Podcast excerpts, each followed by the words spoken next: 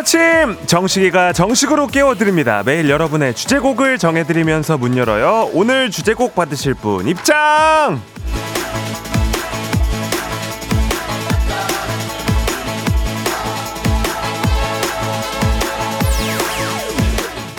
K4463님, 우리 할머니는 식디를 까꿍이라고 부릅니다. 아침 7시만 되면 까꿍 하고 나타난다고요. 까꿍씨, 굿모닝. 3, 2,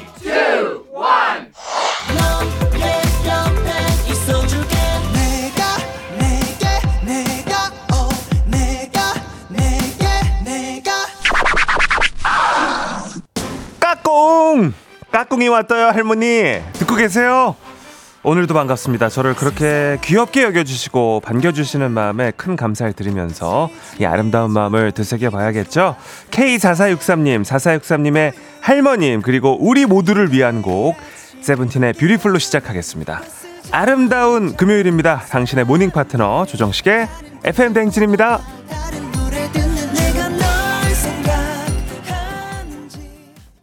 2월 23일 금요일 89.1MHz 조정식의 FM대행진 K4463님의 오늘의 주제곡 세븐틴의 Beautiful로 시작을 했습니다. 조정식의 FM대행진 콩과 KBS 플러스 보이는 라디오 유튜브 라이브로도 함께 하실 수 있습니다. 오프닝에 소개된 K4463님께는 한식의 새로운 품격 사홍원 협찬 제품 교환권 보내드리도록 하겠습니다.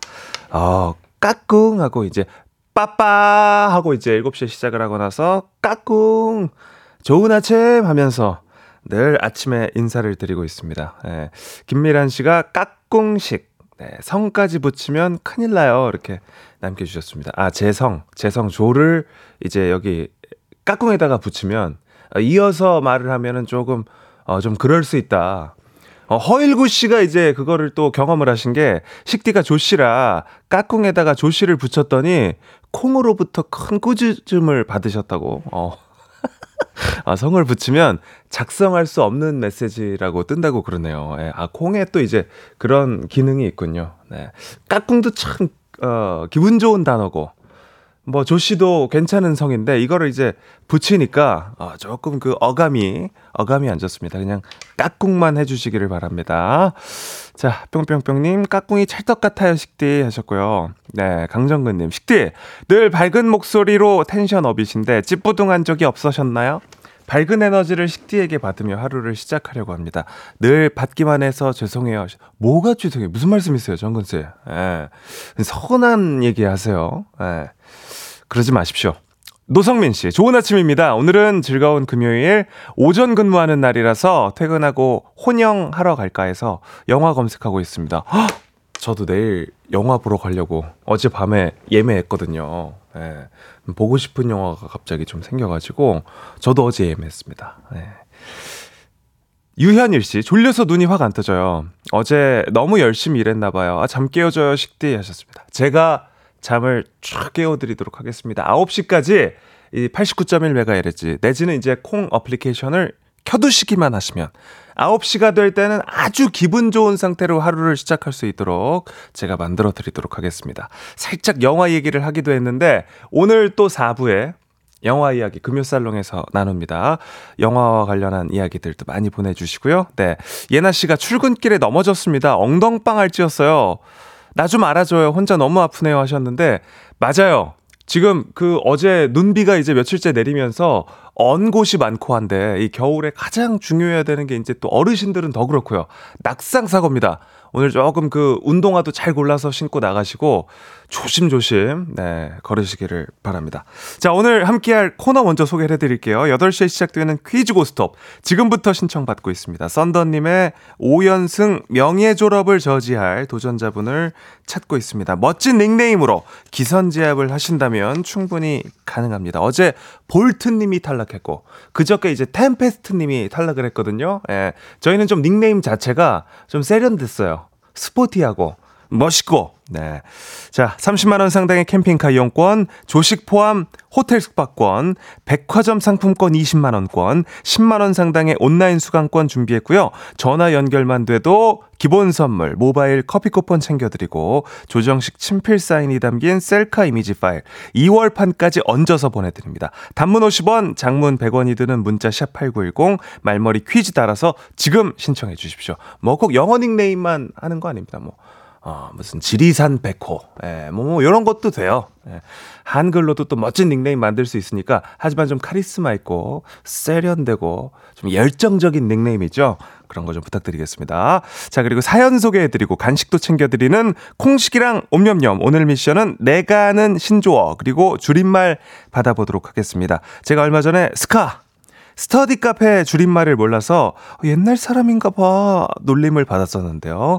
우리 함께 요즘 사람으로 거듭나보는 시간을 갖도록 하겠습니다. 뭐 갑통알 이런 거 아세요? 에? 수분제 이런 거 아세요? 모르시죠? 예. 이런 거 우리가 같이 공부해보는 시간 가져보도록 하겠습니다. 자, 최신 버전이 아니면 어쩌지 하는 걱정 내려두고 마음껏 보내주십시오. 저는 스카가 진짜 생전 처음 듣는 말이었는데 이런 걸 우리가 같이 공유하면서 나눠보는 시간 갖겠습니다. 오, 순공. 어, 이 순공이라는 단어 또, 음, 순수는, 순, 아, 순공은 순수 공부 시간의 줄임말이 순공이래요. 예. 너 오늘 순공 얼마야? 어, 난 4시간. 뭐, 이런 식인가 봐요. 자, 아, 그리고 축하받고 싶은 사연도 미리 남겨 주십시오. 8시 되기 전에 한 번에 축하해 드리도록 하겠습니다. 문자 샵 8910, 단문 50원, 장문 100원이 들고요. 콩과 KBS 플러스는 무료로 이용하실 수가 있습니다. 제 느낌인지 모르겠는데 오늘 출근할 때는 평소보다 좀 밝다라는 생각이 들더라고요. 해가 좀 길어진 것 같아요. 아무튼 자세한 날씨 우리 다효 씨한테 들어보도록 하겠습니다. 다효 씨 까꿍 까꿍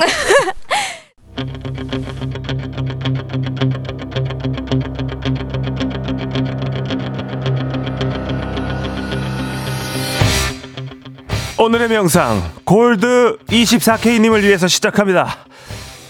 늘, 늘, 늘 생각만 해왔던 영어 공부. 이제 초급반을 등록했지만 중급, 상급, 최상급으로 올라갈 수 있습니다. 아리스토텔레스의 말을 떠올려 봅니다. 교육은 최상의 노후 대비책이다. 영어로, 어, 어 영어? Education is the best provision for old age.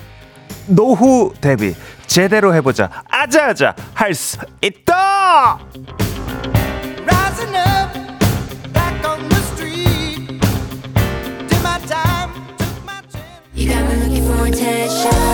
일곱 시 남다른 텐션. 조정식 아침 텐션. 쿨 FM의 뉴페이스 조정식의 FM 대행진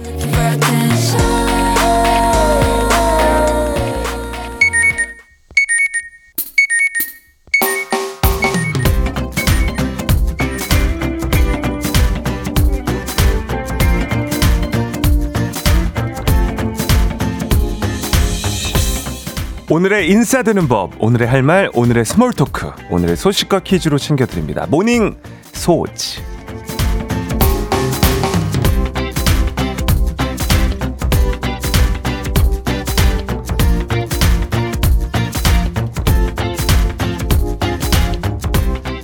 지난 1월 출시돼 현재까지 약 43만 장이 팔린 기후동행 카드. 구매자 중 대부분이 20, 30대로 청년층 수요가 높은데요. 서울시가 만 19세부터 34세 청년들을 위해 현재 가격에서 약 7천원가량 더 할인이 된 가격이죠. 5만 5천원, 5만 8천원권의 맞춤형 기후동행 카드를 출시한다고 합니다. 서울에서 생활하는 청년이라면 누구나 거주지 관계없이 이용할 수 있다고 하는데요. 시범 기간인 오는 6월 30일까지는 기존의 6만 원대 카드를 이용하고 오는 7월에 할인 금액을 환급받는 방식으로 시행이 된다고 합니다. 하지만 일각에선 저탄소 교통복지 정책이란 기후동행 카드의 취지를 살리려면 청년 위주의 정책이 아닌 더 다양한 방법을 강구해야 한다는 목소리도 나오고 있습니다. 우리 가족 깨끗한 물 닥터피엘 협찬 morning 소즈 오늘의 퀴즈 드립니다. 기후동행 카드는 30일간 1회 요금 충전으로 지하철, 버스, 따릉이 등 서울시 대중교통을 무제한으로 이용할 수 있는 통합 정기권입니다. 오는 26일부터 약 만 19세에서 34세 이분들을 대상으로 약 12% 할인된 맞춤형 카드가 출시될 예정이라고 하는데요. 자, 그렇다면 이분들은 누굴까요? 1번 청년, 2번 2024년, 3번 언년. 아, 언년아! 자, 오늘은 선물로 건강기능식품 상품권 준비가 되어 있습니다. 추첨을 통해 정답자 10분께 선물 보내드리고요. 단문 50원, 장문 100원이 드는 문자샵 8910 또는 무료인 콩 KBS 플러스로 정답 보내주실 수가 있습니다. 그리고 또 잠 깨는 재치 있는 오답, 재밌는 오답, 유머러스한 오답, 스포티한 오답 많이 좀 보내주십시오. 노래 듣는 동안 받아볼게요. 정기고 빈치노의 너를 원해. FM 댕진에서 드리는 선물입니다. 완벽한 수면의 시간 3분의 1에서 B타입 매트리스, 비만 하나만 365MC에서 허파고리 레깅스, 한식의 새로운 품격 사홍원에서 간식 세트, 천연 화장품 봉프레에서 모바일 상품권, 아름다운 식탁 창조 주비푸드에서 자연에서 갈아 만든 생와사비, 건강을 생각하는 다향에서 오리 스테이크 세트, 주식회사 산과들에서 한줌 견과 선물 세트, 우리 가족 깨끗한 물 닥터피엘에서 이중 필터 샤워기, 네이트리팜에서 천년의 기운을 한 포에 담은 발효 진생고, 아름다운 비주얼 아비주에서 뷰티 상품권, 올바른 beauty의 시작 에르지틴에서 실트크림, medical skincare 브랜드 DMS에서 코르테 화장품 세트, 호주 건강기능식품 마더네스트에서 프리미엄 프로폴리스, 제과 명장 송영광의 명장 텐 베이커리에서 소금빵 시그니처 세트, 비비지랩에서 피부관리 전문 BLS 클리닉 마스크팩, 여에스더 박사의 에스더 포뮬러에서 글루타치온 필름, 주식회사 홍진경에서 홍진경 비건 만두, 에브리바디 엑센코리아에서 블루투스 이어폰, 설경이 아름다운 평창 알펜시아 리조트에서 스키 리프트권, 파워풀 X에서 장민호의 파워풀 크림과 메디핑 세트, 내 신 성적 향상에 강한 대치 나래 교육에서 1대1 수강권, slow beauty 전문 브랜드 O21에서 vegan 레시피 화장품 세트, 베이비 파스텔 스튜디오에서 가족 사진 촬영권, 마시는 에너지 제로당 숙취 해소제 주당의 비결, 이제 유럽도 티웨이, 크로아티아까지 가는 티웨이 항공과 함께합니다. 소식과 퀴즈를 한 번에 morning 소즈 퀴즈 정답을 먼저 발표하겠습니다. 자, 아, 정답은 1번 청년이었습니다. 2088님 1번 청년. 네, 축하드립니다. 1번 청년 그리고 뒤에 좋겠다. 조금은 조금은 슬프게 좋겠다. 아, 라고 2088님이 보내주셨습니다.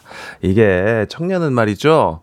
자기가 스스로 이렇게 좀 젊다. 아, 이렇게 생각하면은 젊게 살고 그러면 되는 겁니다. 이렇게 또 우리 또 다 지나왔잖아요. 그 시기를. 너무 또 부러워할 것도 없어요. 저도 지금 사실 방금 전까지 그 보이는 라디오에 포티라고 이렇게 붙어 있었거든요. 글자가. 그게 이제 우리 팀은 스포티라고 붙인 건데 제가 아직 제가 좀 찔려가지고 아직 포티 아닌데 왜 포티라고 해놨냐고 그랬는데 예, 나이에 또 너무 이렇게 또 그렇게 예? 그러지 마세요. 예. 안경 낀 상어님도 1번 청년 내 청춘 돌리도 하셨는데 네 들으셨죠? 네.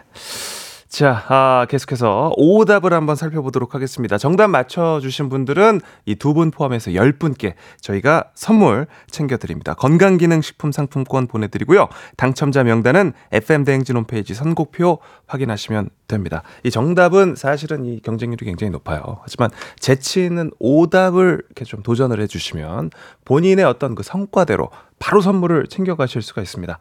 자, 네, 오늘 그 정답은 청년이었는데 이 오답 자체는 굉장히 좀 올드해요. 한번 들어보세요. 오, 어떤 게 왔는지.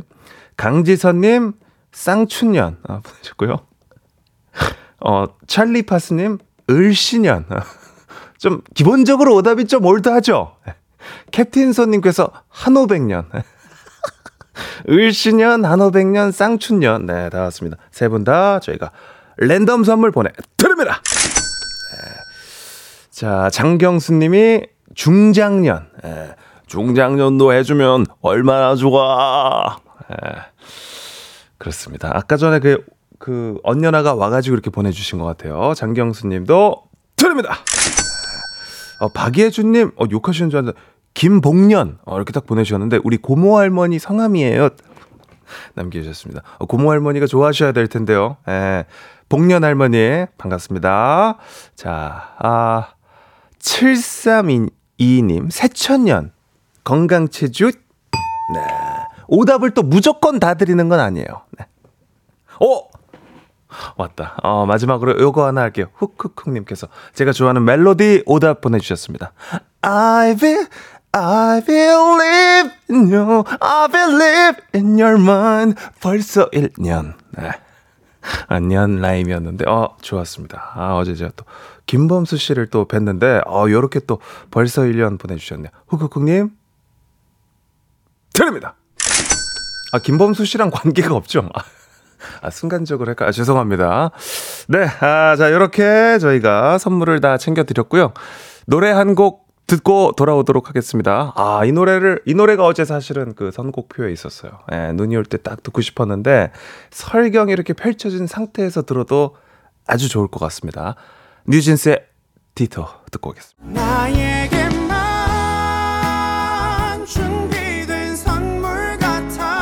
조정식 FM 대행진 1부는 미래에셋증권, 코지마 안마의자, 메디카 코리아, 한국투자증권, KB증권 제공입니다. 지금 뭐 버스나 지하철, 뭘 공공장소에서 듣는 분들 어, 작은 하트 한번 우리끼리 신호로. 예. 헐 대박. 지금 3호선 옥수에서 압구정 가는 지하철인데요. 제 앞에 젊은 여성분이 손으로 하트 하시마셨습니다. 이순성님 신호 대기 중인데요.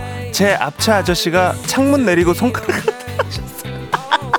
창문을 내리고. 어, 비가 오는데도 불구하고 촉촉한 하트를 창문 밖으로 보내주셨다고 합니다. 매일 아침 7시 조정식의 FM 뱅진 네, 콩식이랑 옴뇸뇸 사연 보내고 계시죠? 오늘의 미션 내가 아는 신조어 그리고 줄임말입니다. 내가 알고 있는 최신 버전의 신조어나 줄임말 또 MZ식 표현들 많이 보내주시길 바랍니다. 잠시 후에 2부 들었어 들었어 윤상님과 함께 올게요. 2부까지 잠깐 빠빠이고요. 출첵도 계속해주세요. 문자 샵 8910 짧은 건 50원 긴 건 100원 그리고 콩 게시판입니다.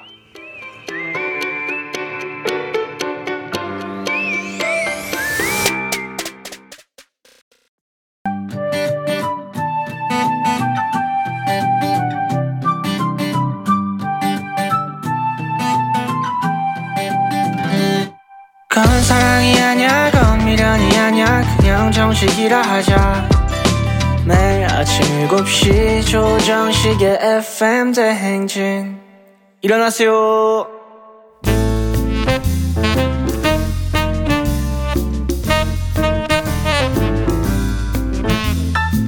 정식이가 전해주는 소소한 뉴스 막간 소식 자기야 그거 들었어? 들었어?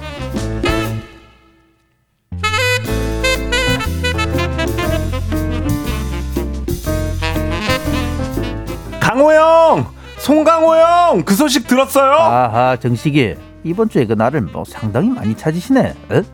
뭐 내가 원래 여기 자주 나오긴 해도 한 주에 이렇게 서너 번씩 나고 그런 사람 아닌데 한 가지 아는 사람이야 이 양반아. 근데 왜 무슨 일인데 나를 찾으시나? 아 에? 이게 오늘도 또 강호영을 찾은 건요 자동차 관련 소식이어가지고 형님 생각이 제일 먼저 나더라고요 뭐, 차 이야기야? 뭐 코너링 뭐 이런 거야 뭐야? 어? 내가 또 들어줘야지. 베스트 드라이버니까. 근데 뭐 차가 뭐 어쨌다는 거야? 아 그 현대자동차가요. 러시아에 있던 공장을 매각했는데 14만 원에 팔았대요. 어 아니 그 10, 14만 원? 억도 아니고 14만 원? 공장? 공장을? 제가 살 걸 그랬어요. 가만 이 사람아 그거 그 정도의 팔 규모가 아닐 건데. 내가 또 차에 대해 굉장히 잘 알잖아. 그 공장이 그 상트페테르부르 그 주에 아, 뭐 부지만 200만 제곱미터. 와. 축구장 270개 정도 그 여의도 3분의 2는 되는 걸로 알고 있는데 어? 2010년에 지어진 거 그거 말하는 거겠지 아마? 어? 맞아요, 맞아요. 당시에 그 러시아에 진출한 외국 자동차 업체 최초로 완성형 공장이라 그래가지고 화제였잖아요. 전 공정을 다 거기서 할 수 있다고. 가만 있어라 마 그거를 뭐 14만 원에 팔았다는 게 이게 알았으면은 그 내가 좀 사는 건데 말이야 그럼 제가 15만 원에 사죠. 형이 13만 그러나 원. 거기서 만 원씩 또 계속 올라가지 뭐 14만 원 정도는 나도 있는데 아니 그렇게 왜 헐값에 팔고 그래 이걸 어? 재작년에 정, 전쟁이 시작됐잖아요. 그, 그랬지 그랬지 그래가지고 러시아가 서방 제재를 받기 시작했고요. 그래서 당장 부품 조달이 안 됩니다. 그래서 2022년 3월부터 공장 가동이 중지가 됐는데 그러고 뭐 지금까지 그대로 있으니까 뭐 갖고 있어봤자 뭐 손해니까 팔기로 한 거구나. 음, 아니 그래도 그게 든 돈이 얼마인데 그거 14만 원에 팔. 그 누, 누가 사갔어? 러시아 회사가 샀다던데요. 어, 그렇지 뭐. 공장 지을 때 투자된 돈이 우리 돈으로 7,200억 정도 된대요. 아, 근데 르노 아시죠? 프랑스 자동차 회사. 거기는 29만 원에 팔고 나왔대요. 공장. 아니, 얼마? 29만 원이요. 29만 원. 29원? 그래 29원인데. 29원? 야, 르노는 29원에 팔고 29원. 나갔네? 뭐야 이게? 그러면 29원이니까 우리 14만 원이면 우리가 이득인가? 야, 나은 거야? 이게 아, 몇- 나은 거야? 뭐야 이게? 와, 뭐, 안 돼, 좀 오묘한 게 우리가 buyback 조건을 붙이긴 했대요. buyback 뭐 이게 그 되산다는 거 아니야? 네, 그죠, 그러니까? 음? 아예 팔아버린 게 아니라 아, 아. 2년 안에 우리가 다시 되살 수도 있다. 뭐 그런 조건을 건 건데, 야. 아니 그래도 다시 살 때 그 14만 원 주고 살 수는 없을 거 아니야. 아무튼 엄청 손해기는 한 건데 그래도 뭐 르노 여기보다 나은 건가? 아, 이게 오묘해요. 이게 오묘한 뭐가? 게 르노는 buyback 기간이 6년이래요. 6, 6, 6년. 우리는 2년, 근데 이- 어? 르노는 2022년에 팔았으니까 이제 4년 남은 거죠. 오묘하죠? 어, 이 전쟁이 또 언제까지 갈 수도 없고. 어허이. 마. 보니까 미국 포드도 5년 내 buyback 조건을 달았고 지분 49%를 넘겼고요. 일본 닛산은 러시아 국영 자동차 개발 연구소에 1,400원의 자산을 넘겼다고 합니다. 어, 뭐 우리만 그런 게 아니라 다 팔긴 했구나. 네. 아, 그랬네. 뭐. 아, 그러면 아무튼 우리가 그 손해라고는 해도 뭐 더 큰 손해가 안 나려면 2년 안에 아, 이 전쟁이 빨리 끝나길 바라긴 해야겠습니다. 그쵸. 그게 아니더라도 전쟁은 빨리 끝나야 되기는 그럼 하는데. 그럼 이제 그만 해야 돼 이제. 야, 이게 계속 길어지니까 안 그래도 세계 정세가 참 시끄럽고 경제도 다 어렵고 그런데 자꾸 이런 소식이 들리니까 참 속상하고 참 기분이 안 좋습니다. 뭐 세계적으로도 속이 시끄럽지만 뭐 사실 국내도 만만치는 않습니다. 지방세 통합 징수 시스템인가 그 지난주에 개통이 됐는데 아니 이게 일주일이 넘게 먹통됐다가 지연됐다가 난리도 아니었단 그 소식은 들으셨나? 어? 아, 그런 일이 있었어요. 지방세 징수 시스템 그게 뭐예요? 아, 그게 뭐야 싶은 소식이니까 그건 제가 전해드리겠습니다. 안녕하십니까 이순재입니다. 어, 이순재 선생님. 네, 이거 좀 설명 좀 부탁드려. 너무 어려워요. 어, 지난주에 말이야 13일께 지방세 통합 징수 시스템이 개통이 됐어요. 지방세나 과태료를 내는 위택스 있잖아. 성능이랑 납세 편의를 개선했다 그래요. 아, 그것도 업데이트 한다고 또 돈 좀 들었겠네요. 어휴, 이 눈치가 빠른 친구구만. 1,900억 들었어. 와. 근데 개통하자마자 서비스가 지연되거나 먹통되고 계속 오류가 났다네. 이 뭐야? 야, 참 이런 게 놀랍지 않다는 게 너무 슬프네요. 접속자가 폭주해서 그랬다는 이야기도 있는데 아니 그걸 예상을 못했다는 것 자체가 이게 뭐야지 어? 안 그래? 그러니까요. 아니 돈을 그렇게 들였으면 전 국민이 한꺼번에 접속해도 감당이 돼야 되는 거 아니에요? 그래 그 개통 당일엔 가상 계좌 신용카드 납부 기능이 제대로 작동 안 해서 4시간이 걸려가지고 복구를 했는데 그또 묶음 납부 서비스도 세금을 내고도 확인이 안 되고 아주 일주일 넘게 난리도 아니었어요 아, 난리였는데 그래서 지금은 된대요? 어제 오전에 복구를 마쳤다고는 하는데 아니 참 한 번 더 할게. 이게 뭐야? 뭘 항상 돈 들여서 개선을 한다고 해놓고 항상 복통되고 사람 답답하게 뭐야 진짜? 야, 그러니까요. 아, 어쩜 이렇게 같은 일이 매번 반복되는데 개선이 안 되는지 진짜 답답합니다. 그러니까 말이야. 한 번에 좀 깔끔하게 잘했다. 이런 소식 좀 전해봤으면 좋겠어. 이런 못난 아유 답답한데. 그 시원해질 속이 시원해질 만한 노래 한 곡 들어봐. 네. 그러면은 이 곡 어떠세요? 또 아침에 또 시원하게 다비치의 사랑과 전쟁. 아이 빨리 들어 속 시끄러워 윤상 씨 고생 많으셨습니다. 네. 나 있잖아. 너 없으면 죽을 것 같아. 내 눈은 두 개인데. 조정식의 FM 대행진 유튜브 콩 보이는 라디오에서도 절찬 방송 중 Drop the Radio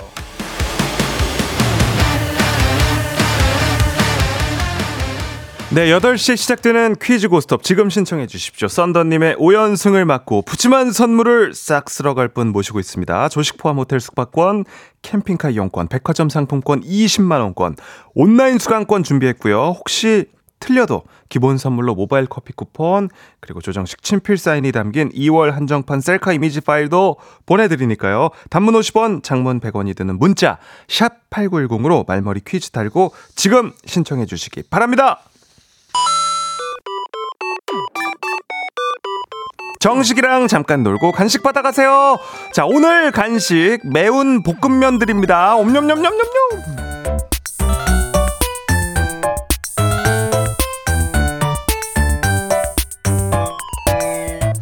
자, 오늘은 우리가 같이 신조어를 조금 배워보는 시간으로 가져갑니다. 네, 매일매일 쏟아지는 간식 타임, 콩식이랑 옴뇸뇸. 저희가 매일 간단한 미션을 드리는데요. 그에 대한 답을 해주시면 그냥 바로 간식 보내드립니다. 자, 오늘의 미션은 뭐야? 나 요즘 사람인가 봐. 나 MG인가 봐. 나 잘파인가 봐. 입니다. 내가 아는 신조어 그리고 줄임말 같이 알아보도록 하겠습니다. 아, 6260님. 아, 이거는 반칙이지. 뜨둥은 이현우 형님 건데. 뜨둥. 뜨둥. 뭐지? 긴장감 유발할 때. 네, 뜨거운 등골레차 6260님 드립니다. 네, 네, 약속이니까 매운 볶음면은 그냥 드립니다. 7222님 번달 번줌 뭐게요 하셨습니다. 요거는 줄임말만 봐도 바로 알 것 같지 않아요? 네. 번호 달라면 번호 줌. 네, 정말 별다 줄입니다. 네, 별다 줄도 이제 별걸 다 줄인다. 아시죠? 다들 아시죠? 네. 9010님, 나일리지 아세요? 나일리지? 나이 플러스 마일리지의 준말이래요. 나이가 많단 말이죠? 하셨습니다. 아, 뭐, 요런 걸 또 만들고 그래, 신조어를. 네, 나일리지는 몰랐네요. 네, 9010님, 매운 볶음면 드립니다! 2888님, 연애 서툰 복학생, 줄여서 연서복. 네, 이 말을 배웠는데, 쓸 일이 없네요. 복학생도 어리다, 얘들아! 하셨습니까? 복학생도, 나 저 진짜 20대 초반에 복학생 형들 보면 다 늙은이들이 이렇게 와가지고 돌아다니는 줄 알았는데 그래봐야 뭐 스물넷 다섯이었던 거 아니야 그 형들도. 1234님 정식세 조조 못 사 좋다 못해 사랑혀. 어. 발음이 너무 어렵다. 1234님 네. 매운 볶음면 드립니다. 네. 9868님 새등 새벽 등교 새등할 날이 다가오고 있습니다 라고 남겨주셨습니다. 요즘 보면은 줄임말은 오히려 좀 어른들이 더 쓰는 것 같은 이제 아이들 키우면서 쓰는 뭐 그런 이제 줄임말이랑 시부모님 뭐 우리 친정 뭐 이런 거 이렇게 관련된 줄임말들이 더 많은 것 같아. 새등 새벽 등교 좋습니다. 드립니다. 어 이거 신박한데요. 뽀양님 꾹꾹꾹 하세요. 꾸며도 꾸질꾸질하다. 어, 너, 너 끄끄끄다. 어, 너 끄끄끄다. 너 오늘 꾸몄어? 끄끄끄다.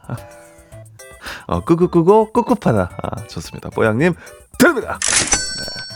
네. 야, 요거는, 이건 진짜 신조어다. 이건 우리가 좀 배워가야겠네요. 혜빈 씨가 MG네, 혜빈 씨가. 켈박 아세요? 켈박? 캘린더의 박제해 놔라. 이중 약속 절대 안 돼. 어, 야, 이거는 요건 진짜 10대, 20대가 쓰는 거야. 이건 우리가 외워가야 됩니다. 예. 좋네요. 제가 이제 오늘부터는 약속 딱 잡히면은 형들이랑 하거나 이럴 때 켈박 하세요. 이제 분명히 나한테 그게 뭔데? 하겠. 어, 켈박도 몰라요? 아주 그냥 윽박을 질러줘야지. 예. 6924님, 네. 아, 이 켈박은 뭐 다들 쓰는 거예요, 요즘에? 자연스럽게? 아, 그래요? 어. 육구 이사님이 고등학생 아들이 감다디라고 하길래 무슨 뜻이냐고 물었더니 감 다 죽었다는 뜻이래요. 예, 아 죽었다를 약간 이렇게 좀 예, 은어로 비속 비속어로 그러면은 감다 죽이지 왜 감다디냐고 했다가 저한테 감다디래요. 예. 아 감이 다 죽었다 감다디. 예. 8471님 에빼시 아세요? 에이 에빼시 너무 옛날 거지. 애교 빼면 시체잖아. 애, 애교 빼면 시체. 예. 8471님도 매운 볶음면 드립니다. 어우, 재밌네. 이거 좀 빨리 좀 활용할 만한 거를 내좀 해야겠다. 어, 이거 딸이 썼다고요? 딸이 썼으면 활용하는 건데. 김지현님, 저는 딸이 롬곡 하길래 무슨 말인가 했더니 눈물을 뒤집어 놓으면 롬곡이래요. 제가 두 시간 걸려서 알아냈죠. 두 시간을 걸려서 아, 그 곰을 거꾸로 하면은 문이잖아요. 롬곡이 그러니까 눈물이구나. 어. 에, 이거는 뭐 좀 쓸 일은 별로 없겠네요. 에, 쓸 일은 별로 없을 것 같아요. 에. 표순일님, 저는 레테가 레벨 테스트인 거 처음 알았습니다. 딸이 오늘 레테 오늘 레테 있어 이래서 못 알아들었어요 하셨습니다. 저도 이제 레벨 테스트 할 일이 잘 없, 없기 때문에 근데 이제 활용도 면에서 예, 조금 예. 네, 아, 좋습니다. 이렇게 좀 알아봤고요. 저는 이제 오늘 그 켈박. 에, 켈박은 제가 뭐 이제 주기적으로 쓰도록 하겠습니다. 오늘 옴뇸뇸 소개된 모든 분들께 간식, 매운 볶음면 바로 모바일로 쏴드리도록 하겠습니다. 허각 스윙스의 넌 내 거라는 걸 듣고 오겠습니다.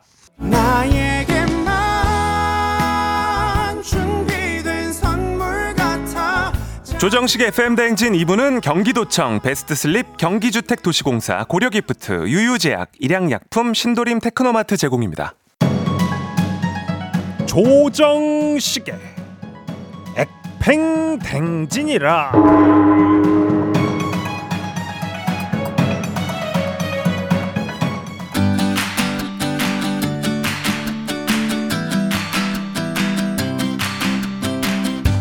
축하 축하 축 이제 멈출 수가 없어요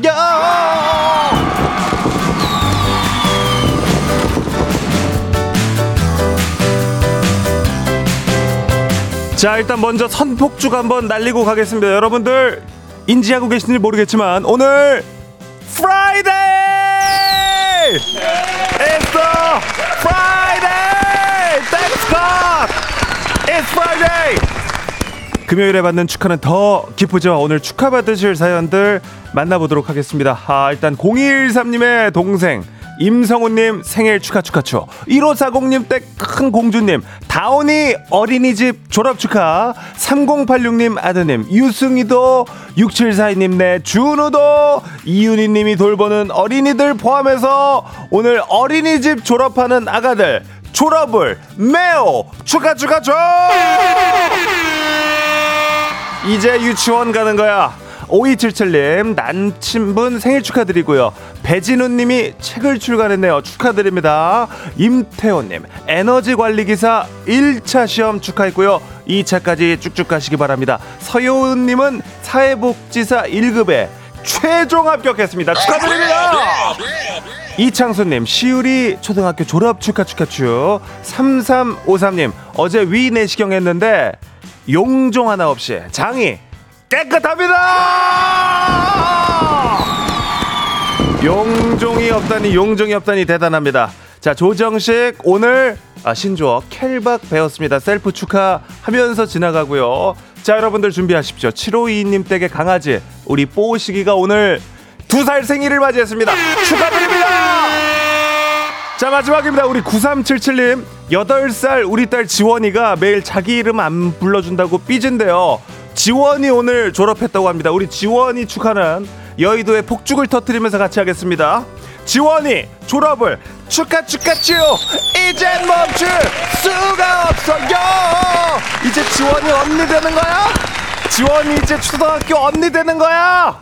네 좋습니다. 아 노래 한 곡 듣고 어, 에너지가 많이 에, 에너지가 많이 소모가 되네요. 투모로우바이 투게더의 9와 4분의 3 승강장에서 너를 기다려 듣고 3부 퀴즈 고스톱으로 돌아오도록 하겠습니다. 퀴즈 고스톱 계속해서 신청해 주십시오. 샵8910 짧은 건 50원 긴 건 100원 콩 게시판입니다.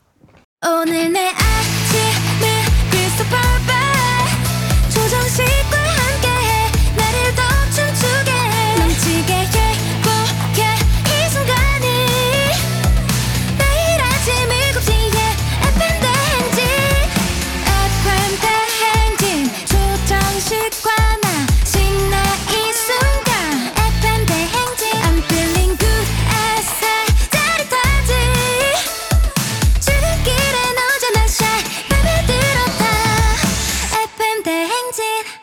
조정식의 FM 대행진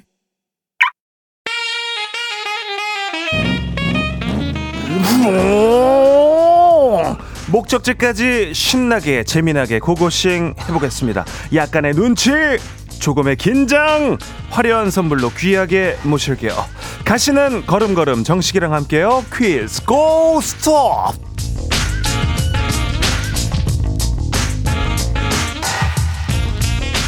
이제 유럽도 티웨이, 크로아티아까지 가는 티웨이 항공 협찬 조정식과 함께 가는 출근길 퀴즈 고스톱.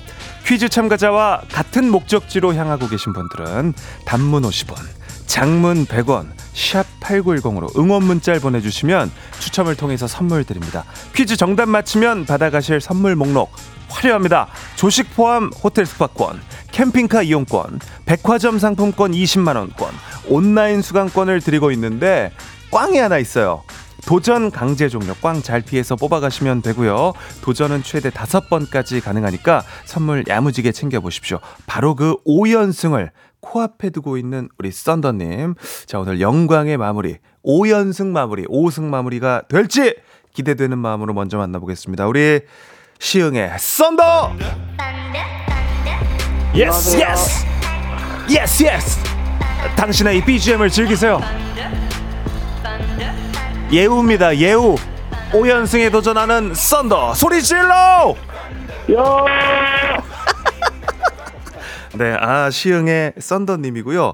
어 저희가 준비한 선물을 다 받아가셨습니다. 진짜 그 20%의 확률이면 꽤 큰 확률인데 꽝을 피해 가신 거예요. 야, 이제 오늘은 그 뭐 선물이 걸려 있지 않지만 명예를 위해서 끝까지 최선 다해 주실 거죠? 아, 예, 최선 다해 보겠습니다. 네, 조금 뭐 의욕이 좀 덜하세요? 자다 잠깐 아, 예. 깨신 거 아니죠? 아닙니다. 의욕 있게 최선을 다해보겠습니다. 우승까지. 그러니까요. 약간 그 뭔가 인터뷰할 때는 힘이 힘을 뺀 듯한 느낌인데 이 문제가 나오면 눈빛이 확 바뀌는 눈빛이 확 바뀌는 썬더님이고 이따 퀴즈를 또 할 때는 지금보다는 좀 전화기를 더 가까이 좀 수음을 좀 부탁드리겠습니다. 아, 네, 알겠습니다. 네, 썬더님 오늘 파이팅해요. 네, 화이팅입니다. 네. 자, 시흥의 썬더님이 퀴즈 고수예요. 그래서 지금 뭐 추풍낙엽처럼 뭐 템페스트 그리고 뭐 또 볼트 뭐 타이거 지금 뭐 다 떨어졌습니다. 근데 5543님이 도전을 해주셨어요. 울산에서 바다를 지키는 스톰이라고 합니다. 열정 담아 지원해요. 이렇게 보내주셨는데 만나보겠습니다. 어? 잠깐만. 어, 포, 지금 어, 스톰 소리가 나는데? 스톰님 오셨어요? 예, 안녕하세요. 네. 어. 자기소개 좀 부탁드립니다. 울산이 목적지신가요? 예, 울산 바다에서 plogging하고 freediving 즐기고 있는 톰이라고 합니다. 어, 그러면은 좀 이제 그냥 좀 약간 즐기면서 보내고 네, 계신? 그렇습니다. 아, 예, 그렇습니다. 어, 너무 부럽네요. 예, 전 세계 고객들을 위해서 자동차도 열심히 좋게 만들고 있습니다. 아, 그러시군요. 아, 목소리 자체가 활기가 넘치고요. 스톰 소리가 지금 진짜 나네요. 예, 그렇습니다. 감사합니다. 바닷가에 계시는군요, 진짜. 예, 그렇습니다. 네. 난 울산의 스톰이야. 예, 맞습니다. 썬더를 물리치러 왔지. 이거 좀 멋있게 한번 부탁드려도 될까요?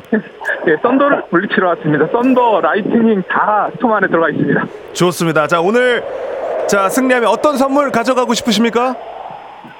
어, 백화점 상품을 먹고 싶습니다. 백화점 상품권에 도전하도록 하겠습니다. 아, 오늘 네.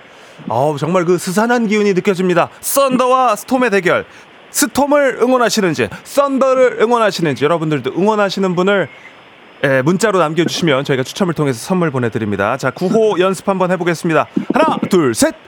썬더, 네, 어, 썬더와 스톰 확실히 조금 이제 무게감 있는 썬더 그리고 패기의 스톰 가보도록 합니다. 자, 구호는 닉네임으로 하고요. 구호 외치고 5초 안에 대답해 주십시오. 5초 안에 답을 못하면 탈락입니다. 도전 기회 한 번으로 제한합니다. 두 분 다 모르면 동시에 엘리제를 위하여 울리면서 후진 빠빠이 갑니다. 자, 그러면 문제 갑니다. 자, 23일은 오늘입니다. 내일은 24일이고요. 24일 내일 정월 대보름인 거 알고 계신가요? 정월 대보름 하면 생각나는 세시 풍속들이 많이 있습니다. 그 중에 이것 깨기가 있는데요. 썬더, 자, 아, 이거 거의 동시였는데 스톰님께 기회를 드리겠습니다. 스톰, 예, 부럽깨기입니다. 부럼 깨기.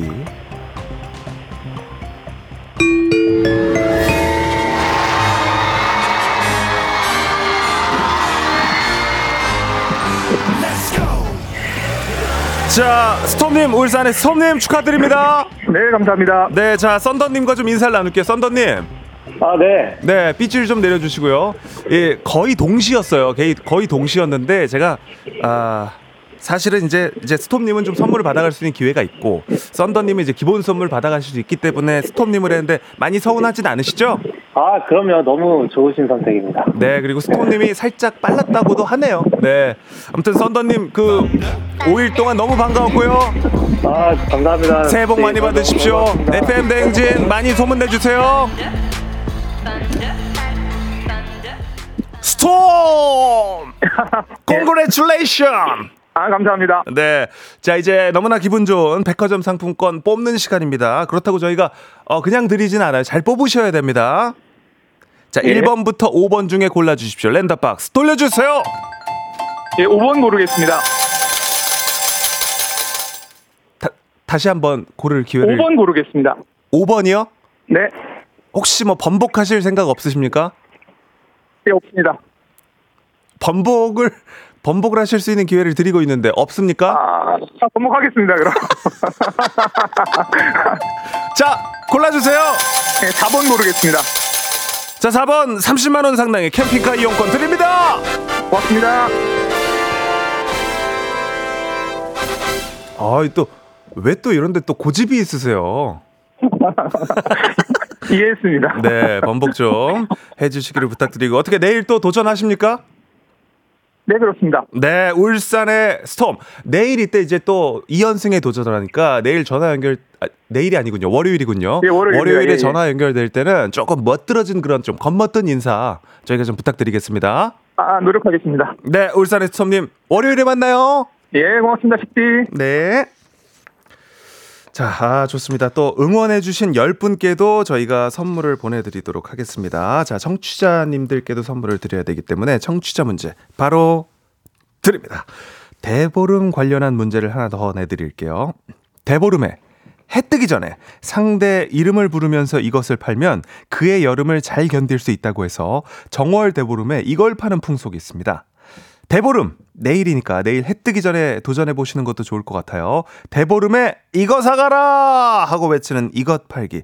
무엇을 사가라고 우리는 외치는 걸까요? 1번 내 영혼 사가라! 2번 내 더위 사가라! 3번 회 사가라! 1번 영혼 2번 더위 3번 회 이 대보름의 문화, 에, 대보름의 파는 풍속 여러분들께 문제 내드렸고요. 정답 보내실 곳 짧은 건 50원, 긴 건 100원의 문자 샵 8910 콩은 무료고요. 정답자 10분께 선물 보내드립니다. 정답은 이제 조금 이제 보장됐지만 확률이 낮고 재치 있는 오답, 재미있는 오답은 내가 한 만큼 웃긴 만큼 또 랜덤 선물 받아갈 확률이 높으니까 오답에도 많이 도전을 해주시길 바랍니다. 그리고 최고의 오답을 보내주신 분, 가장 빵 터지는 오답을 보내주신 분께는 주식회사 홍진경 더 만두 엽찬 비건 만두를 얹어서 보내 드립니다. 자, 노래 한 곡 듣는 동안 받아보겠습니다. 샵8910 짧은 건 50원, 긴 건 100원, 콩 게시판입니다. 마이티마우스 백지영의 사랑이 올까요? 조정식의 FM 대행진 함께하고 있습니다. 청취자 문제 내드렸고요. 정답을 먼저 발표하도록 하겠습니다. 청취자 퀴즈 정답은 더위입니다. 네, 정답 맞힌 분들 중 10분께 저희가 선물 보내드리고요. 조정식 FM 대행진 홈페이지 선곡표에서 명단 확인해 주시면 되겠습니다. 재치 있는 오답, 재미있는 오답도 한번 보도록 하겠습니다. 네, 뭐뭐 사가라. 예. 자, 일단은, 어, 김정빈 씨가 뭐, 투자에 많이 좀 실패를 하셨나 보네요. 뭐, 코인, 주식, 이렇게 보내 주셨는데, 뭐, 조금씩 엉금엉금 또 올라오고 있으니까, 종빈 씨, 조금만 더 버티시길 바랍니다. 자, 아, 그리고 끔찍한 거 사가라는 또 이런 오답들 많았습니다. 9825 님, 내 똥배 사가라. 네. 드립니다. 정수로 님, 이한위라고 보내주셨는데. 이한위는 이건 무슨 의미죠? 예. 이한위 사가라? 예, 정수로 님. 유현일 님, 사위. 어, 어, 이게 저는 사실은 문자 중에서 제일 무서웠어요. 왜냐면, 사위가 정말 마음에 안 든다는 느낌이 강하게 들거든요. 좀 차갑게. 사위. 아, 이렇게 두 글자 보내주셨습니다. 어, 농담기가 약간 없는데. 아, 죄송합니다. 제가 성함으로 소개를 해드려가지고 전국에 소문이 다 나겠네. 아, 죄송합니다. 현일 씨. 네. 어, 조정은님, 옥장판 보내주셨고, 옥장판 드립니다. 네. 자, 그리고 또 우리가 좀 끔찍하게 생각하는 것들 많이 보내주세요. 수정씨가 곁담 사가라. 경민씨가 피로 사가라. 수로씨가, 어, 정수로씨, 이거 되겠어요?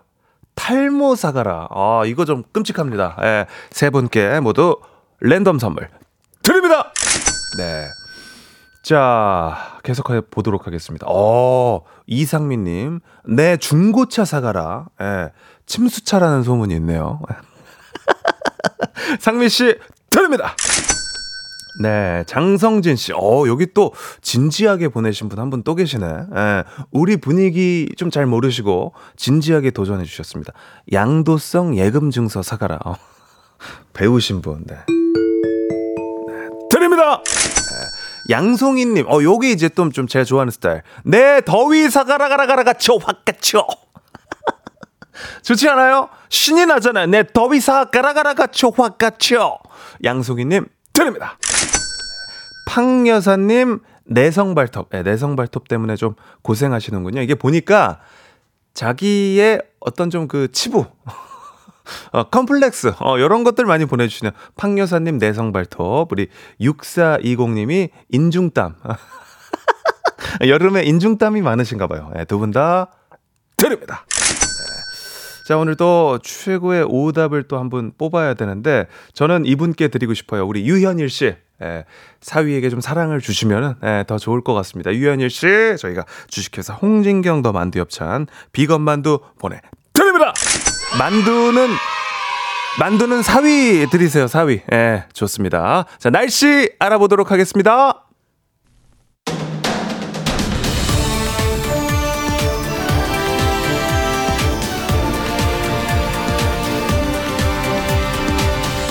간추린 모닝뉴스 큐티오 KBS 오연태 기자와 함께합니다. 자, 안녕하세요. 네.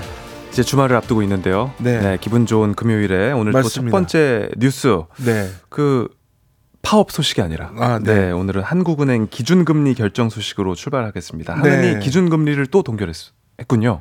네, 코로나19가 한창이던 2020년 그때는 기준금리가 연 0.5%까지 사실상 거의 제로금리까지 낮아지기도 했었습니다. 근데 이후에 아시다시피 물가가 계속 크게 오르면서 이제 물가를 잡기 위해서 기준금리를 올리기 시작을 했고 그래서 작년 1월에는 연 3.5%까지 올랐습니다. 그래서 이후에 작년 2월부터 쭉 동결을 하고 있는데요. 어제 금융통화위원회가 있었는데 여기서도 동결 결정을 하면서 아홉 번 연속 동결을 하게 됐습니다. 그러니까 과거 사례를 봤을 때도 상당히 긴 기간 동안 지금 동결을 하고 있는 건데요. 계속 동결을 하는 이유는 일단 우리나라의 물가 상승률 그리고 미국의 상황 이렇게 두 가지 이유를 볼 수 있을 것 같습니다.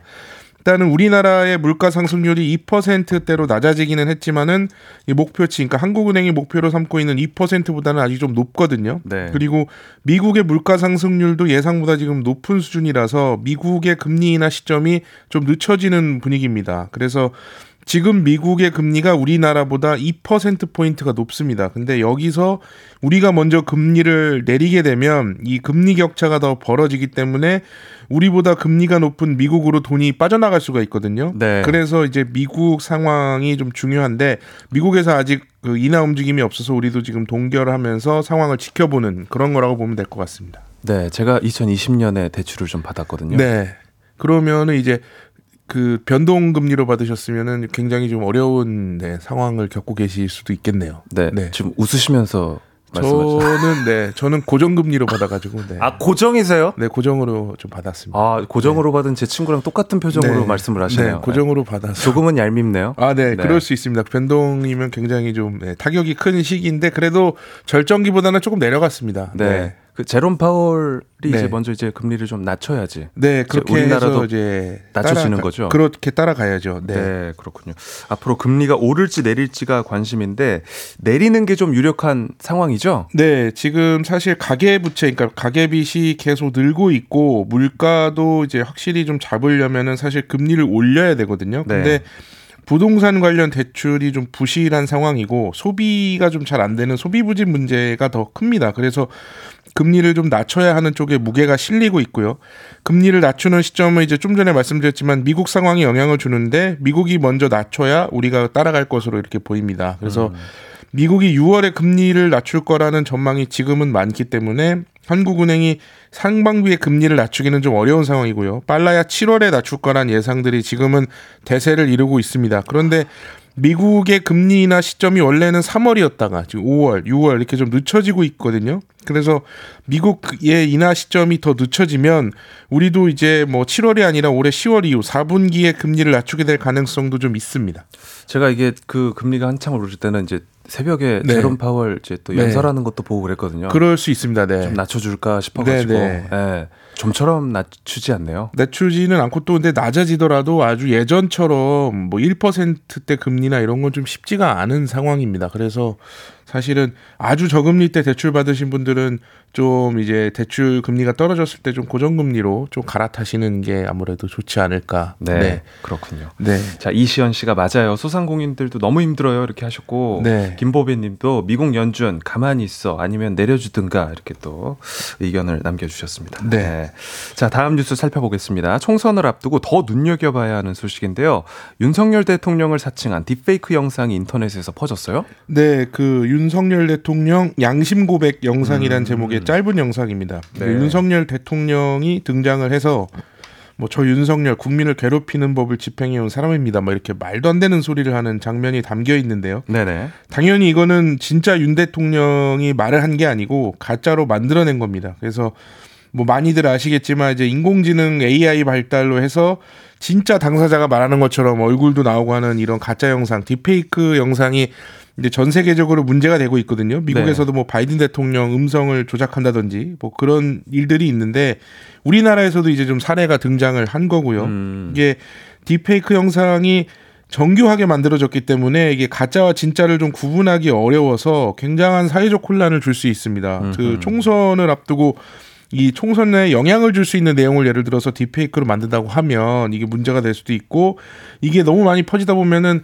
진짜로 말을 해놓고 나중에 이거는 가짜다라고 주장할 수도 있습니다. 역으로. 그러게요. 그래서 굉장한 혼란이 생길 수 있기 때문에 이게 경찰이 이런 영상을 인지를 하고 지금 방송통신심의위원회에 해당 영상을 삭제해달라고 요청을 했습니다. 그래서 방심위가 이제 긴급 심의를 거쳐서 조치를 할 것으로 보이고요. 이게 총선을 앞두고 이런 영상들이 좀 더 많이 나올 수가 있습니다. 그래서 일단은 어떤 기관이나 개인의 공식 계정에 올라온 영상이 아니면은 영상을 뭐 카톡이나 이런 걸로 받으셨더라도 무조건 믿지 말고 좀 한 번쯤은 의심을 해봐야 되는 그런 상황입니다. 네, 정말 좀 이제 심각해지고 있는 것 같아서 네. 무섭기도 하고 또 이제 그 영상을 소비하는 우리가 좀 먼저 나서서 그렇죠. 우리가 받아들일 때 걸러서. 예, 굉장히 네. 경각심을 가지고 좀 받아들여야 되는 상황입니다. 네, 지금까지 오현태 기자였습니다. 주말 즐겁게 보내십시오. 네, 다음 주에 뵙겠습니다.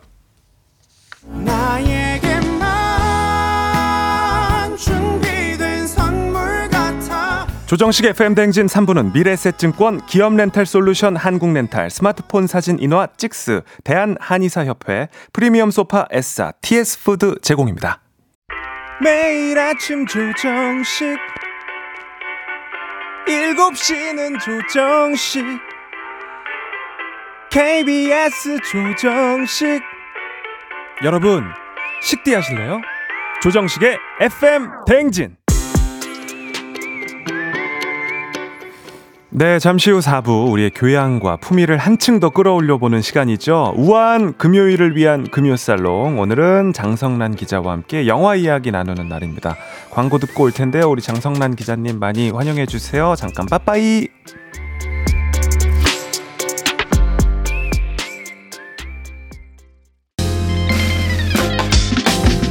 내 옆에 조정식이 있었더라면 좋겠네 FM 대행진과 함께 한다면 나는 정말 좋겠네. 조정식의 FM 대행진 야만 뿜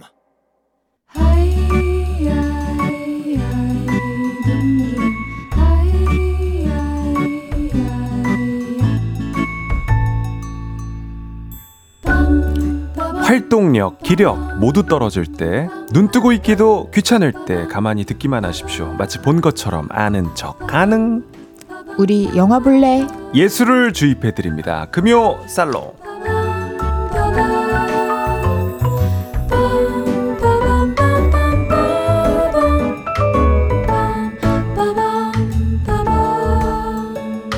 네, 세련된 서울 누나가 들려주는 재미난 영화 이야기 시간입니다. 나긋나긋한 말투로 영화의 핵심을 저격하는 스나이퍼장.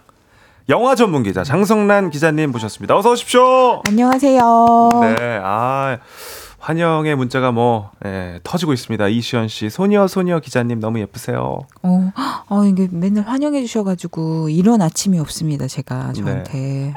김보배 씨도 소녀 같은 장성란 기자님 오늘도 기다리고 있었습니다. 오, 하, 이런 데서만 듣는 것 같아요. 자꾸 소녀 같다고.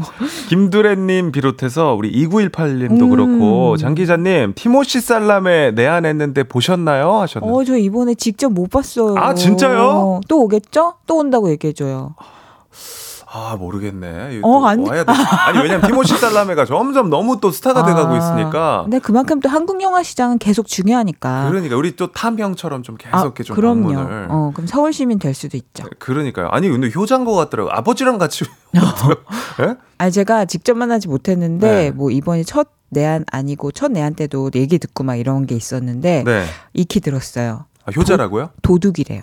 무슨 도둑이요? 마음 도둑. 어. 아, 그렇게 주변 만나- 사람들의 어, 마음을. 만나는 사람마다 마음을 훔친대요. 어 그렇구나. 어, 내 마음도 가져갔지. 아, 마음을 지금 뭐 뺏긴 상태시고 돈안 신고 하셨어요?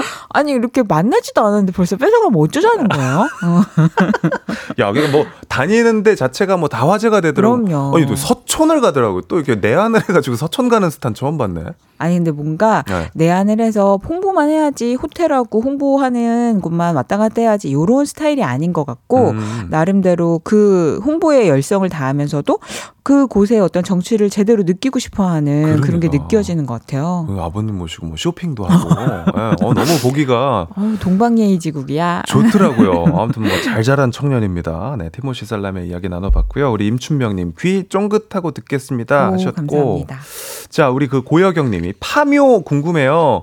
김고은 씨 연기가 대단했다고 하던데요. 내일 볼 예정이긴 한데 미리 듣고 가면은 더 잘 볼 수 있을 것 같아요. 남겨주셨는데 자, 어 파묘 오늘 좀 이야기를 제가 고여경님을 위해서 오늘의 영화를 네. 파묘와 어, 또 하나의 주제 음. 그래서 그 묘지에서 무슨 일이 라는 주제로 또 하나 아름다운 흑백 영화 프랑스와 오종 감독의 네. 2016년작인데요. 프란츠를 들고 왔습니다. 아, 그렇군요. 금요살롱 영화편 하나의 주제로 영화 두 편을 소개하는 날입니다. 자, 일단은 뭐 예고편부터 강렬하던데요. 파묘. 제목 자체가 묘를 판다는 뜻이잖아요. 그죠? 그렇습니다. 네. 그이 줄거리부터 말씀드릴게요. 그래서 첫 장면에 그 김고은이 연기하는 화림과 이도현이 연기하는 봉길 무속인이거든요. 네. 이두 무속인이 먼저 등장합니다. 이 둘은 장손이 대대로 의학적으로 이유를 밝힐 수 없는 고통에 시달리는 집안의 의뢰를 받고 음. 가봤더니 어 조상묘를 묘를 잘못 써서 그렇다 이렇게 얘기하면서 의뢰인의 할아버지 묘를 파내야 한다고 얘기를 합니다. 그래서 이 일을 위해서 풍수사인 최민식이 연기하는 김상덕 그리고 유혜진이 연기하는 장의사 고영근 이렇게 두 사람이 더 붙게 돼요. 네. 근데 묘를 파내려고 보니까 묘자리부터 면면이 여간 불길한 게 아닌 거예요. 음. 그래서 묘를 파헤쳐가지고 관을 꺼내고 의뢰인의 요청대로 조용히 처리하려고 하는데 음. 일이 틀어지는 거예요. 그래서 이 화림과 봉길, 상덕과 연근의 상상을 뛰어넘는 불길한 일이 일어나기 시작하고요. 이제 네 사람이 이걸 막기 위해서 동분서주 하게 됩니다. 근데 그 과정에서 그 묘에 묻혀 있던 과거와 비밀이 별표 치셔야 돼요.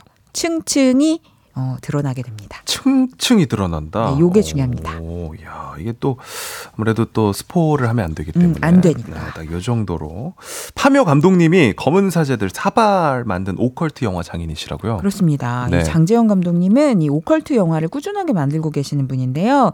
그 다 기억하시겠지만 검은 사제들은 천주교의 구마 의식이 소재였고요. 네. 그리고 사바하는 사이비 종교를 파헤치면서 음. 결국 신의 존재를 묻는 영화였잖아요. 근데 여기에 이어 서 파묘까지 장재현 감독이 이 오컬트 장르를 계속 한국 영화 안에서도 좀 독특하게 파고들고 있다고 할 수 있는데요. 네. 이 오컬트가 뭐냐면 사전에 딱 찾아보면 과학적으로 설명할 수 없는 음. 신비하고 초자연적인 현상을 가리키는 말인데요. 네. 그러니까 쉽게 얘기하면 이런 거예요. 약간 뭐 무서운 일이 일어났는데 오컬트 장르에서는 아무리 뛰어난 과학 수사반이 와도 제가 범인이에요. 이렇게 할 수가 없는 거예요. 음. 비논리적인 거죠. 네네. 그래서 약간 요렇게 어, 밝힐 수 없는 과학적으로 밝힐 수 없는 신비한 현상을 그리는 작품을 말하는 건데요.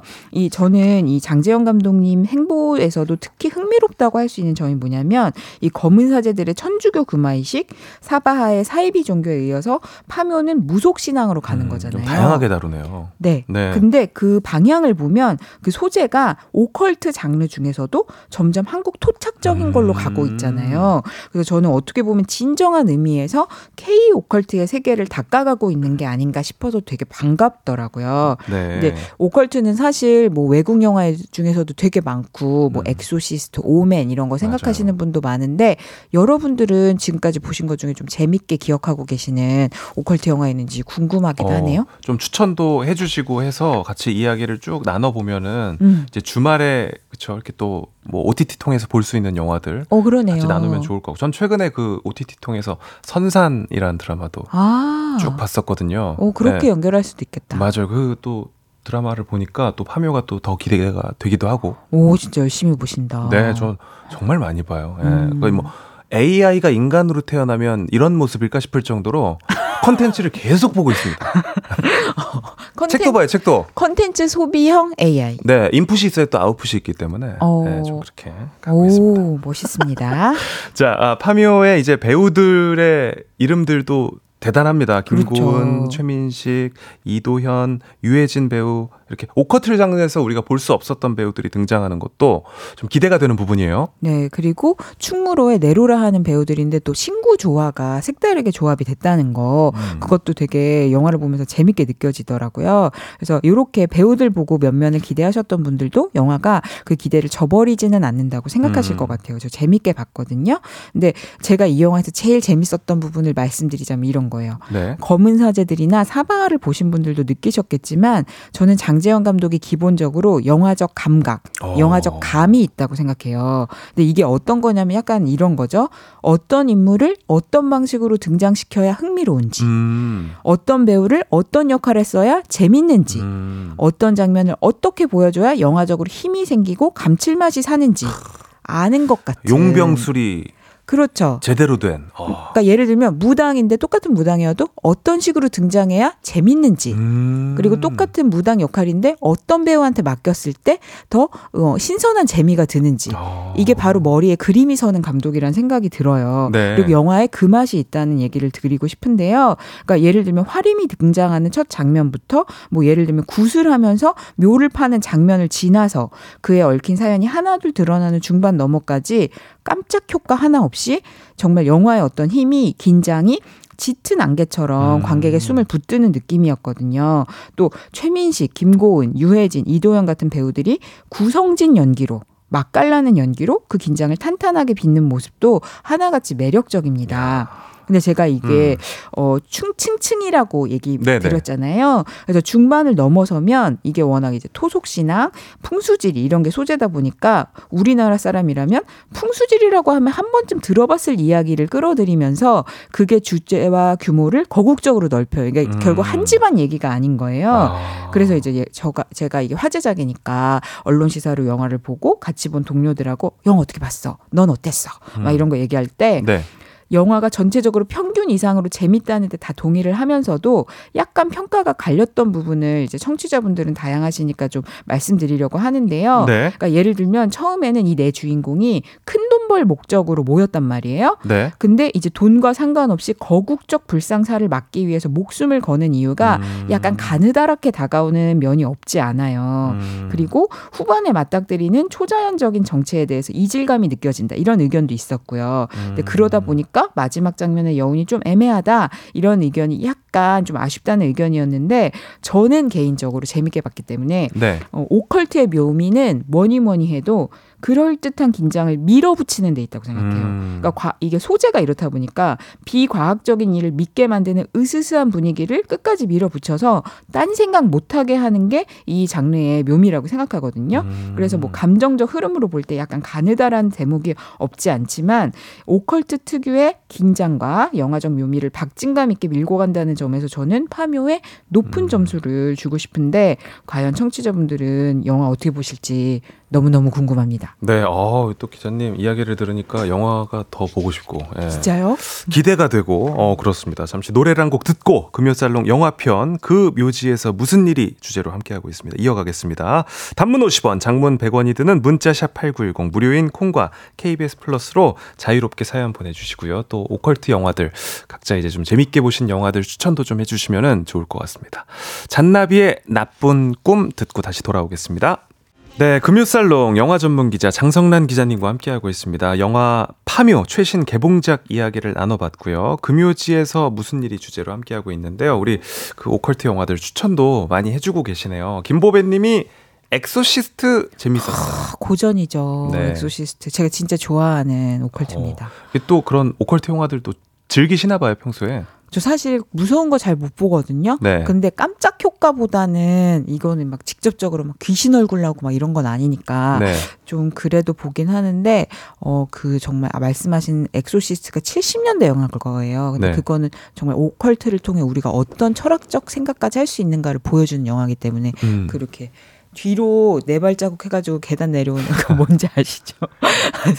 어 근데 그 영화는 되게 잘 만든 영화라서 몇 번을 봤어요. 오컬트라는 표현을 우리가 많이 쓰는데 오컬트랑 뭐 공포, 호러 이 표현이랑 같이 써도 되는 거 아니면 좀 차이가 있나요? 어, 사실 약간 그 겹치는 부분이 없지 않아 있는데요. 왜냐면 그, 그, 오컬트를 보면서 무서움을 느끼기도 하니까. 네. 그 호러가 좀 더 넓은 의미겠죠? 네. 근데 오컬트는 어떤 면에서 보자면 약간 이 세상이 우리가 설명할 수 없는 신비한 힘이 있고 그게 내 뜻대로 되지 않고 어떻게 되는지 몰라서 약간 더 무서운? 음. 식디도 왜 시작하기 전에 곡성 보고 나, 아이고 그 사바 보고 나서도 약간 어, 이게 뭐지 하는 그런 기분 느꼈다고 네네네. 하셨잖아요. 그런 게 어떻게 보면 오컬트의 묘, 음. 가장 정수라고 할 수 있어요. 어, 약간 뭐 비슷한 면이 있지만 애매하게 좀 이제 좀 차이가 있는 그죠? 네, 예, 그렇죠. 묘하게 예, 범위 차이도 있는 것 같고요.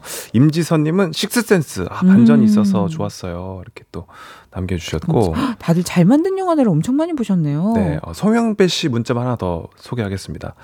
저는 출근하는 매일매일이 오컬트 같아요. 어떡해요. 과학적으로 설명할 수 없지만 뭔가 나가기 싫고 몸도 지치는 것 같고 뭔가 두렵고 막 그래요. 어. 저만 느끼는 건가요, 소녀 기자님 하셨습니다. 예. 저는 오늘 KBS 오면서 발걸음이 신나는데 아, 어떡하지? 그러니까요. 아, 아이, 다행이네요. 다행이죠. 예, 출근길이 가벼우셔가지고. 어, 누가 날 잡아당기거나 그런 느낌은 아니었. 어떡해요, 송영배님. 그러니까요. 좀 파이팅 하셔야겠습니다. 제가 이렇게 해드릴게요. 물러가라. 뭔가 어. 설명할 수 없는 것, 안 좋은 힘이 있는 것 같아요. 네. 자, 그 묘지에서 무슨 일이 두 번째 영화도 소개해 주십시오. 네. 프란츠 소개해 드리겠습니다. 그 프랑스와 오종, 어, 프랑스를 대표하는 감독 중 한 명인데요. 이 감독이 2016년에 발표한 프랑스 독일 영화로 정말 아름다운 흑백 영화입니다. 음. 그래서 저는 이 영화에서 삶이 상실을 넘어서 어떻게 나아가는가.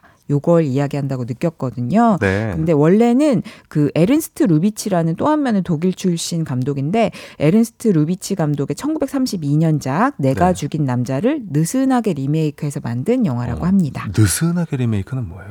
어, 그러니까 그 줄거리를 그대로 갖고 온 건 아 니고 어, 영감을 얻어서 많이 다르게 각색한. 그렇군요. 네. 시대극이라면 어떤 시대가 배경입니까? 어, 1919년 독일 크베들린부르크에서 영화가 시작하는데요. 음. 요게 1차 세계대전이 10 1918년에 끝나거든요. 네. 그래서 그로부터 1년 뒤라는 시점이 중요합니다. 그래서 이 제목이 프란츠잖아요. 근데 프란츠는 사람 이름인데 전쟁에서 프랑스와 싸우다가 목숨을 잃은 이 프란츠가 약혼자였던 그 안나가 주인공이에요. 음. 근데 이 안나는 매일같이 프란츠 묘지에 들려서 묘지를 가꾸거든요. 그래서 프란츠의 또 부모님과 함께 살고 있고요. 근데 안나는 여전히 프란츠를 잃은 슬픔에 빠져서 지냅니다.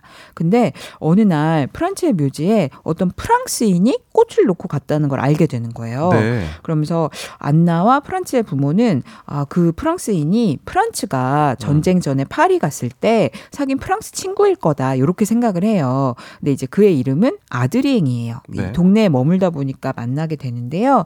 프랑스인에 대한 분노를 감추지 못하던 프란츠의 아버지도 이 아드리eng을 만나면서 아들 얘기를 듣다 보니까 그리운 아들을 다시 만나는 듯한 기분을 느끼면서 점차 아드리eng을 아끼게 됩니다. 근데 그건 안나도 마찬가지예요. 아드리eng하고 가까워지면서 프란츠를 잃은 슬픔에서 차츰 벗어나게 되는데 두두둥. 그러나 아들 이행에게는 말 못한 비밀이 있어요. 비밀이 있어. 어떡해요. 네. 그래서 그 때문에 괴로워하던 그 아들 이행이 안나한테 비밀을 털어놓고 프랑스로 돌아가게 되거든요. 근데 이 비밀 때문에 마음이 복잡해진 안나는 몇 달 뒤에 아들 이행의 소식을 궁금해하는 프란츠 부모의 권유로 그를 찾아 이번에는 안나가 파리로 향하게 됩니다.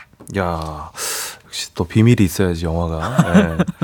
아드리행은 프란츠의 묘지에 어떤 마음을 바친 겁니까? 아, 근데 그걸 이제 점차 드러내는 대목부터 이야기가 바닥을 헤아릴 수 없는 우물처럼 깊어집니다. 네. 근데 전쟁은 수많은 사람들로부터 사랑하는 사람을 앗아가는 정말 끔찍한 일이잖아요. 네. 그래서 그 사람들이 다 그에 대해서 슬픔과 분노를 느끼고 있거든요.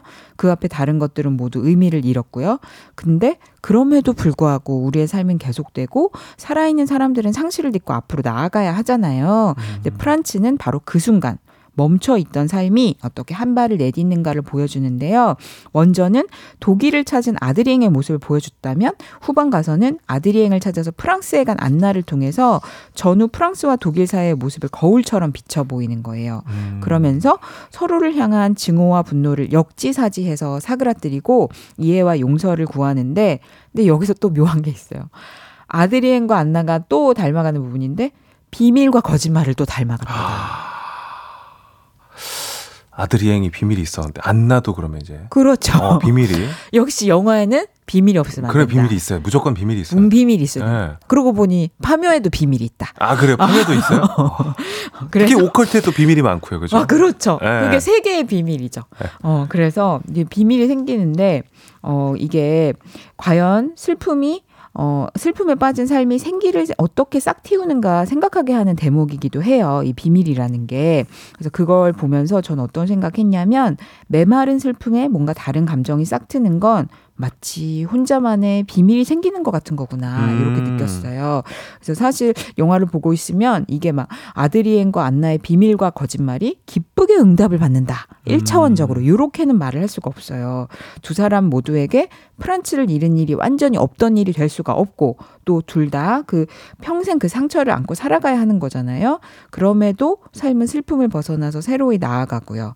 그래서 어쩌면 그 슬픔을 덮는 새로운 일이 짠 하고 나타나는 게 아니라 그렇게 잃어버린 소중한 것, 그에 음. 대한 기억, 또 혼자만의 비밀처럼 품은 마음이 살아갈 힘을 주는 건 아닌가 그런 생각을 하게 됐고 마치 그렇게 말하는 것만 같은 안나의 마지막 얼굴이 장면을 마지막 장면에 잡히는데 네. 하, 그게 정말 아름답다 이런 생각을 하면서 영화를 마, 어, 마쳤습니다. 어, 어, 재밌겠는데요. 보고 싶은데요.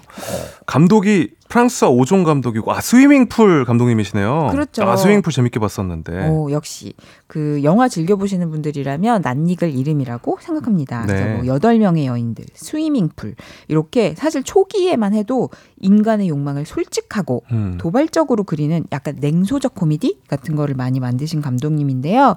한땐 그래서 프랑스 영화계 악동이라고 불렸어요. 아 진짜요? 네. 근데 최근 들어서 필모를 살피면 보다 다양한 장르와 색깔의 영화를 여러 선보이고 계시 거든요. 그래서 저는 이 프란츠를 프랑스와 오종 감독님 영화 중에서 가장 고요하고 음. 어, 좀 그윽한 영화 요렇게 추천해 드리고 싶습니다. 점점점 깊고 묵직해지시는 것 같은 느낌이 음. 네, 듭니다. 영화는 또 흑백 영화라고요? 네, 그 사실 흑백 영화 볼 기회가 많지는 않잖아요. 네. 근데 그 흑백 화면 자체가 정말 정갈하고 고요하다, 너무 아름답다 이런 생각하면서 보게 되는데 이 영화의 백미는 음. 슬픔에 빠져 있던 안나가 어떤 삶의 생기를 느끼는 순간 흑백 화면이 되게 스리슬쩍 컬러로 바뀌어요. 몇몇 순간에. 오. 근데 그게 꼭 안나가 그 순간 느끼는 감정을 되게 찬란하게 아로새기는 것 같이 느껴지거든요. 그래서 그 영화에서 안나의 마음을 살피다 보면 정말 폭이 넓은 감정을 오가게 되는데 음. 그 가운데서도 삶의 의지를 붙잡는 안나의 그런 마음을 헤아리자면 오히려 이 영화의 흑백 화면이 어떤 총천연색의 팔레트보다 더 색색의 물감이 되어주는 그런 기분이 들었어요. 그래서 여러분도 프란츠로 흑백 영화의 묘미를 좀 오랜만에 어, 감상해 보시면 어떨까 그런 생각이 들었습니다. 네, 아 기대가 많이 됩니다. 또 이렇게 그 전쟁 이야기 하니까 오컬트 하니까 알 포인트 생각도 좀 갑자기 나고. 오, 그 영화 엄청 많네요. 네, 제가 이번 주에 그 영화를 봤거든요. 향수. 어, 그, 어느 살인자 이야기. 그 저기 뭐야 여기 작가님이 좋아하시는 그 배우 나오는 건데 베니쇼. 맞아요. 어. 저 깜짝 놀랐어요. 음, 너무 재밌게 봤어요. 음, 그 영화도 약간 묘한 매력이지. 어, 사랑 묘- 이렇게. 어, 진짜 묘하더라고요. 오. 예, OTT에 있으니까 혹시 주말에 영화 궁금하신 분들 향수도 저는 좀 추천해보고 싶습니다. 네. 금요살롱, 예, 마무리할 시간인데요. 조경원 님이 소녀 기자님은 영화 보시면서 등장인물들과 공감을 잘 하시는 것 같아요. 어떡해요? 뭘 어떡해요? 좋은 거죠, 뭐. 근데 예. 저 그런 병 있어요. 약간 주인공 말고 주인공 친구한테만 감정이입하고 아. 1초 만에 감정이입하고 감독의 의도와 다르게. 아니 쟤는 왜 저 말만 하고 나가? 제 삶은 어떻게? 막 약간 이런 병이 있어요. 네. 아, 신우이 님도 오늘도 금요살롱 굿굿 김자경 님 영화 소개 들으면 더 궁금하고 보고 싶어져요. 이렇게 또 의견 오. 나눠 주셨 습니다. 아, 오늘 금요살롱 너무 고맙습니다. 아, 제가 감사합니다. 네, 너무 즐겁고 행복한 시간이었습니다. 장성환 기자님과는 다음 시간에 인사드리, 인사 나누도록 하겠습니다. 빠빠이! 네, 좋은 하루 되세요. 나에게만 준비된 선물 같아 조정식 FM 대행진 4부는 종근당 건강 비지하우스 제공입니다. 네, KBS 쿨 FM 조정식 FM 대행진 오늘은 여기까지입니다. 네, 기분 좋은 금요일, 기분 좋게 하루 보내시고요. 오늘 끝곡 데이식스의 겨울이 간다 들려드리면서 인사를 나눌까 했는데 시간이 많지가 않군요. 네, 노래 들으면서 마무리하도록 하겠습니다. 오늘도 씩씩한 하루 보내시고요. 저는 내일도 7시에 어김없이 찾아옵니다. 내일까지 잠깐 빠빠이!